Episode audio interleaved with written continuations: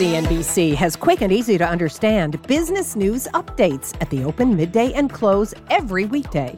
Markets, money, and more from Wall Street to Main Street. I'm CNBC's Jessica Ettinger. Follow and listen to CNBC Business News Updates wherever you get your podcasts. Happy Friday, Options Action fans. We've got a great show lined up for you. Here's what's coming up. Ahoy! Big tech on deck. But watch out for the albatross. It's an earnings armada next week, and Carter Worth explains why one might heed the warning of the rhyme of the ancient mariner. Then, what's the dealio with Twilio? Isn't that what the kids say? Well, Tony Zhang knows, and he's going to break it down into options terms that you can understand. And Professor Khouw is trading his calculator for a combine to explain how and why this could be the season to sow a plan around ADM. It's time to risk less and make more. Options Action starts right now. Let's jump right in. Another huge slate of earnings coming up uh, this coming week, including tech titans. Facebook, Apple, Amazon, Microsoft, and Alphabet. But Chartmaster says investors should take caution before heading into this recently hot space. Carter, take it away. Sure. Before we get to some charts, it is obviously uh, the biggest week uh, in terms of earnings, but there is a circumstance that's only happened three other times. The five biggest names are all reporting on the same calendar week. Now, uh, the data goes back, of course, to Facebook's IPO, but if you were to look at the three other times when this has happened, Apple, Microsoft, Amazon, Google, and Facebook, all reporting in the same week, it has been a down week each time. In any event, uh, let's look at a table or two and then a chart of the QQQ. What we know, of course, is that the market itself is so dependent on uh, tech and or growth. So look at the first bullet point that I have for you there. Basically, when, when tech is down, the S&P itself is down 80% of the time. Look at the second bullet point. When the S&P 500 growth index, now we're going to pick up uh, Amazon, of course, and Google and Facebook, meaning big marquee growth names. When the S&P growth index, that's a sub-index of the S&P, is down, the S&P itself is down. You see it right there on your screen, 93% of the time. So much hinges on just these big names. Now take a look at the chart of the QQQ. So what we know is it peaked on September 2nd, same time the S&P peaked. It's the area of the market that broke the hardest, dropping almost 15% versus the S&P uh, down only 10, 10 and a half. And really ever since then, its relative performance has been quite poor. So the question is, are these names having been so much ahead of the market for so long and now having stalled on a relative basis, also all reporting in the same week, and the, the, little bit of stats there would suggest it's uninspiring. Is it a time to be cautious on these large names? The thinking is yes. So given that, Mike, what is the trade? Yeah, so this is an interesting situation. Obviously, as Carter was pointing out, the biggest stocks that are all reporting next week represent nearly half of the QQQ. Actually, to get to half, you would need to add Tesla, which is another flying stock that has already reported and you basically the street has absorbed that in a fairly ho-hum kind of way. The stock hasn't performed particularly well since then. Here's something else to just think about is that these stocks are all trading essentially close to 10-year highs in terms of valuation. We're talking about 35 times earnings for Microsoft, uh, 35 times earnings for Apple, maybe 32 times for Alphabet, also known as Google, if we're going to use the FMAGA acronym to describe all of the stocks they're going to be reporting. And then, of course, you take a look at the options prices, and we are seeing that they're fairly elevated. Earnings is obviously one reason. The election is clearly another. And then there's uh, some stories that are involved with some of these names as well. You know, we've got Google and antitrust concerns. Some of those things are going to add to the price of options. So I think the way to play this, if you hold a lot of these stocks, and these are the most broadly held stocks, so chances are if you own stocks, you own some of these or if you're inclined to make a bearish bet going into earnings, understanding that there's probably going to be an increase in correlation as well, you probably need to use put spreads to deal with that higher uh, implied volatility. I was looking specifically up to December. That's obviously going to capture these earnings. That is also going to keep some premium because it's going to capture the election as well. The December 275, 250 put spread, when I was looking at that earlier today, you could spend about 11 bucks for the 275 puts, sell the 250s against it for four and a half net net you're going to be spending you know a relatively small amount of the current level of the queues. Now this isn't a bet that obviously it's going to roll over that we're going to experience the kind of swoon that we did earlier this year, but it is obviously just seeing some exhaustion in the market, seeing some exhaustion in these names, seeing these high valuations, understanding that some of the headwinds might persist even after earnings. It's hard for me to see these names breaking out, despite the fact that some, like Amazon, obviously have great period of the year coming up. Apple's got the 5G uh, iPhone 12 release coming up. All of those are exciting things. But the valuation bakes a lot of that good news in already. Yeah, uh, Mike, interesting because, you know, if you take a look at Facebook as well as Alphabet, they had huge weeks this week, which might ha- help with your setup going into this particular trade and going into next week in, ter- in that they might have pulled forward these gains already based on Snap's earnings. Tony, what do you make of the action and uh, what do you make of Mike's trade specifically? Yeah, so if you look at QQQ, which tracks the NASDAQ 100 index, this week it held a pretty major support level at 282. And if you look at the price action this week, I actually think it's been fairly constructive for the, for the index to hold this level. But the one catalyst that I'm more concerned about outside of the earnings next week is actually the potential of a contested election. And I think that's the type of catalyst that could drive technology shares down 5 to 10%. So I actually think Mike's Trade is a very good way for investors who want to remain invested in some of these tech names or just broadly overall, in the broader markets and take a very cheap, a cheap way to buy yourself some downside protection all the way down to that 250 level, which is about 12.5% downside protection, only costing you about 1.5% of the ETF's value. Mike, last quick thought on this uh, trade here? Yeah, I mean, one other thing I would also add is that if you are like Tony, you know, maybe less concerned about what's coming up and you want to buy this protection, you can also consider taking advantage of the elevated volatilities by selling some upside calls in these higher volatility environments. A lot of these names are trading very close to, to their high level, so you can still give yourself some upside and, and help basically finance this hedge this way. All right, let's stick with this overall thesis here. Shares of Twilio are now up more than 200% on the year. Tony says the cloud stock could have a better chance to soar when it reports next week, too. Tony, what do you say?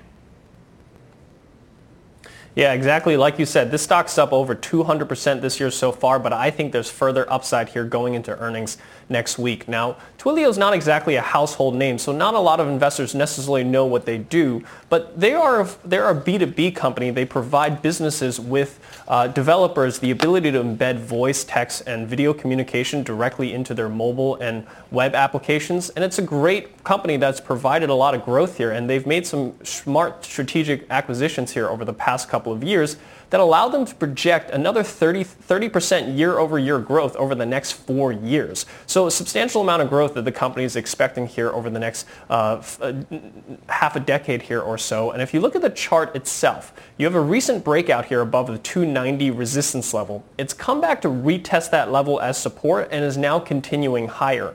And when you couple that with a really strong relative strength compared to the XLK technology sector, but not only is it outperforming the technology sector, it's also outperforming the NASDAQ Cloud Computing Index, which is up about 80% here on the year itself. So when you couple that strong relative strength with the chart, I think you have a very strong setup going into earnings. So the trade setup here that I have is taking into account the implied volatilities here. The, the stock itself averages about a 13.6% move here on earnings, while the current markets are only implying about a 9.8% move here. So the stock itself moves quite a bit, but the implied volatility here is very expensive. So I'm using a, call debit spread here to offset some of that high implied volatility, and I'm trying to further reduce that implied volatility I'm paying by using an in-the-money call option here. I'm going out to November. I'm buying the 300 340 call spread here, paying about $21.40 for that $300 call option, collecting about 850 for that 340, paying net net here about $12.90, which puts my break-even price at just about $313, just shy of that which is only about a 7 to $8 move to the upside or about a 2.5% move to the upside in order for this to break even. And I'm expecting on a strong earnings play to, be substantial, to beat that uh, break even level by a substantial margin. Carter, how do you think the chart's set up for Tony's trade? Sure. I mean, Tony zeroed in on that uh, big gap up, which you mm-hmm. see. That was actually October 1st. It was a Thursday. It was Analyst Day, and the company came out and uh, remarkably pledged revenue growth of 30% uh, in each year for the next uh, four years. uh, you know, this is a powerful kind of setup. Stocks that gap up often gap again. Uh, I'd want to be long, not short. That is tremendous visibility. Uh, Mike, what do you think of the trade? I mean. So the situation here is that this is obviously uh, a story stock, I think, as much as it is anything. I like the fact that if you're going to make a bullish play, you're going to do it in a more idiosyncratic situation such as this. Obviously, it's a big growth story. The other thing I like about this is that options premiums, while slightly high going into the event, are actually not that high relative to the kinds of moves that we've seen historically. And that's the time basically that you want to take a look at using options is when you have these types of story stocks, when you can get these big types of moves and you can buy the options at a reasonable price relative to the historical moves that we've seen over similar catalysts. So I like the trade structure. All right. And uh, we're going to head to break. Don't forget, check out optionsaction.cnbc.com. You can sign up for our newsletter there. So you want to go and do that. Here's what's coming up next. Hold on to your hay bales. Old McDonald's has a farm, but Professor Khouw has an option strategy on ADM. Who do you think is going to have a more bountiful harvest? Betting the farm? Plus, calling all options action fans. Reach into your pocket, grab your phone, and tweet us your question at Options Action. If it's nice, we'll answer it on air when Options Action returns. CNBC has quick and easy to understand business news updates at the open, midday, and close every weekday. Markets, money, and more from Wall Street to Main Street. I'm CNBC's Jessica Ettinger. Follow and listen to CNBC Business News Updates wherever you get your podcasts. Welcome back to Options Action. If you caught the show last week, you'll remember that Professor Khouw laid out a way to get bearish on bonds. One of the things we see is that the options premiums are quite elevated relative to their historical level. And in fact, if we take a look at the spread between the price for options going out three months or so and how volatile the TLT actually has been, that spread is quite wide. Now, we can interpret this one of two ways. Either options are overpriced or they're telling us something. And I suspect it's the latter. I think that options markets are telling us that there is some danger ahead for people who hold long-term U.S. Treasuries. I was looking out to January. The 155 puts, you could spend $2.5 for that. That's risking a relatively small amount. Now, you'll notice the TLT doesn't usually move a great deal, but sometimes when it starts to move, then the move can be quite aggressive. Well, that turned out to be a very good trade. Rates have skyrocketed since then, hitting their highest levels in more than four months. And now Mike is back with two more ways to try for even bigger gains. Mike? Yep. So if you follow us on Twitter, and you should, you'll know that we actually did an update on this trade already, and we offered two ways to spread it. One was to sell the January 150 puts. You could have collected the amount that you spent. Essentially, you now you're in the trade for free and you have downside to, to 150 in the TLT. The other was to sell the December 4th weekly 155 puts also for $2.5 and you'd be in that calendar spread for no money. Basically, if you're putting on the put spread, you're hoping for a bigger spike in rates. And if you're putting on the calendar spread, you're looking for that total of 20 basis points that Carter was talking about. All now, right. yeah, oh, so okay. I think this is two ways you could spread. Uh, believe it or not, that's not all Mike's got to offer tonight. The professor has yet another way to take advantage of this rate rebound. So, Mike, back over to you.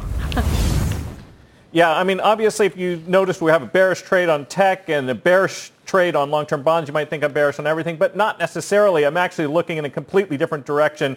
Agricultural stock ADM. This is a stock that's trading at less than 13 times earnings, has a very strong balance sheet, and obviously a fairly stable business and a lot of bad stuff has already been priced in, like, of course, the fact that ethanol has been badly hurt by falling fuel prices and things like that. So in combination with all of that, we do have slightly attractive implied volatility levels, despite the fact that they're higher than average. This is a name that I think we can take advantage of to the upside. Of course, the stock is breaking out basically to new highs for the year. So I think the way we want to try to play this is with a call spread. I was looking out to January, the 50 57 and a half call spread. This is slightly in the money because the stock was just under $52 when I was looking at this earlier today.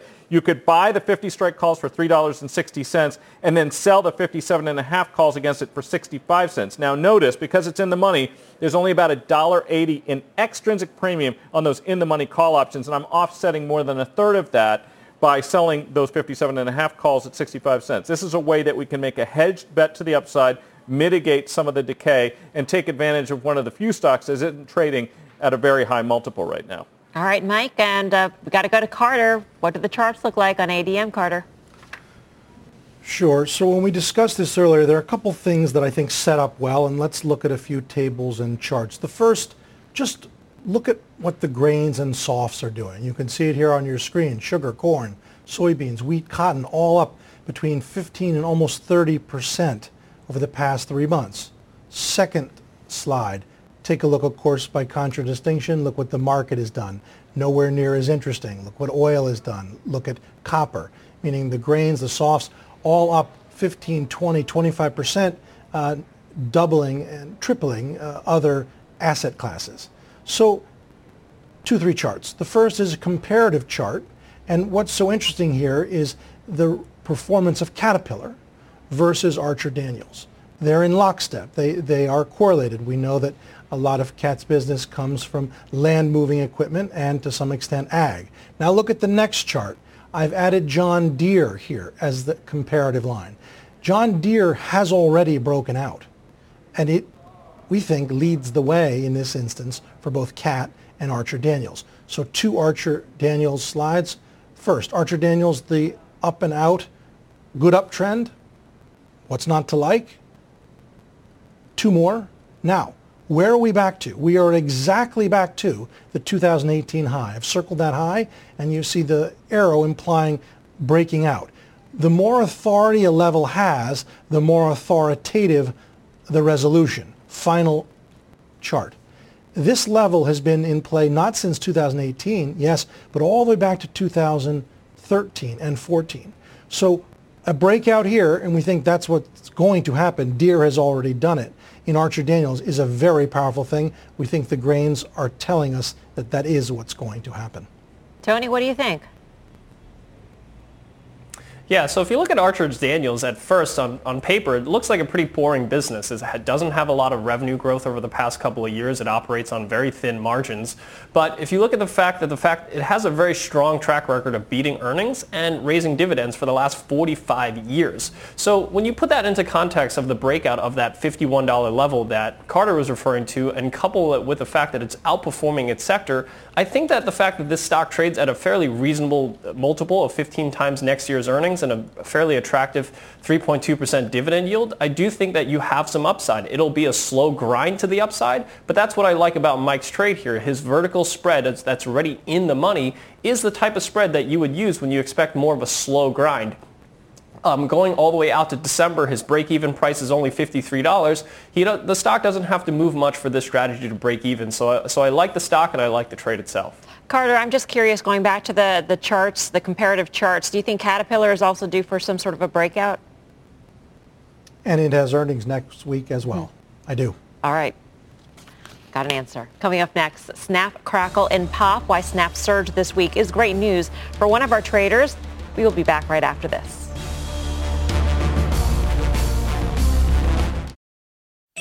CNBC has quick and easy to understand business news updates at the open, midday, and close every weekday. Markets, money, and more from Wall Street to Main Street. I'm CNBC's Jessica Ettinger. Follow and listen to CNBC Business News Updates wherever you get your podcasts. Welcome back to Options Action. Time for a look back on a trade that Tony hit out of the park. We've gotten a recent breakout above this 26 and a half, and you couple that with the really strong relative strength we've seen with Snapchat in comparison to the sector, I think this puts Snapchat well into uh, into uh, targeting 29 and a half, which is the all-time high it put in on the week of its IPO. And buying the 28.32 call debit spread going out to November, spending about $2.20 for that $28 call, and collecting about 95 cents, almost half the value of that $28 call option for that $32 call option, paying net net here about $1.25. Big beat from Snap turned Tony straight into solid gold. The stock soared right through previous all-time highs. So Tony, how do you manage this one? Yeah, so this is one that even beat my expectations here. But when you use a debit spread like this and the stock blows through your short strike, it's best to take profits here. So earlier today, you could have closed this trade out at about $3.90, pretty much the full value of the vertical spread. That would be about a, a little over 200% return on this particular trade. If you missed out on Snap, I do think next week Pinterest is another way to potentially play for further upside in a name similar to Snap. What does the chart look like uh, to you, Carter? Snap. Well, I mean, what's remarkable, of course, is when when you do gap up, right, you get cheaper. It's a it, it's something that's counterintuitive, but it means that such big news has been released, FDA approval, uh, an indictment, you gap down, uh, that often you're not priced accurately. There's a follow through. In this instance, it's been a massive follow through, and at this point, I think it's a case where you want to harvest gains and find the next one, perhaps Twilio or some other stock, but that is the objective. Move on to something that has the potential to do what Snap has just done. All right.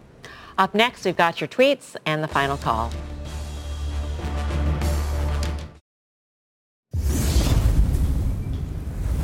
Welcome back to Options Action. Time to take some of your tweets. Our first viewer asks, I want to play a possible bounce in solar with a Biden win. I purchased a fly in the ETF uh, TAN, T-A-N, to diversify risk over just picking one company. The November 6, 71, 76, 81 calls at 80 cents. Is this the way to play a short-term pop with little risk? Tony, why don't you field this one? Yeah, so I like the thesis on this particular trade. Biden has put together an infrastructure spending plan that ha- includes solar. Uh, he has a climate change plan that I think is constructive for this type of thesis. The only thing I have to say is that your butterfly is an interesting and very creative way to play for upside in a very, very low risk environment, tra- risking only about 1% of the underlying ETF's value. But I would give yourself a little bit more time than just four days past the election for this type of play. All right. Time now for the final call. Last word from the options pits. Carter Braxton Worth. Well, we want to continue to be short bonds or TLT, playing for higher rates, and also Archer Daniels and Caterpillar on the long side. Tony Zhang. I like the cloud computing name Twilio. I'm looking to buy a November 300, 340 call vertical. Mike Khouw. Put spreads in the queues, call spreads in ADM going into earnings. All right, that does it for us. Have a great week. And we'll see you back here next Friday at 5.30 p.m. Eastern Time. Meantime, don't go anywhere. Mad Money with Jim Cramer starts right now.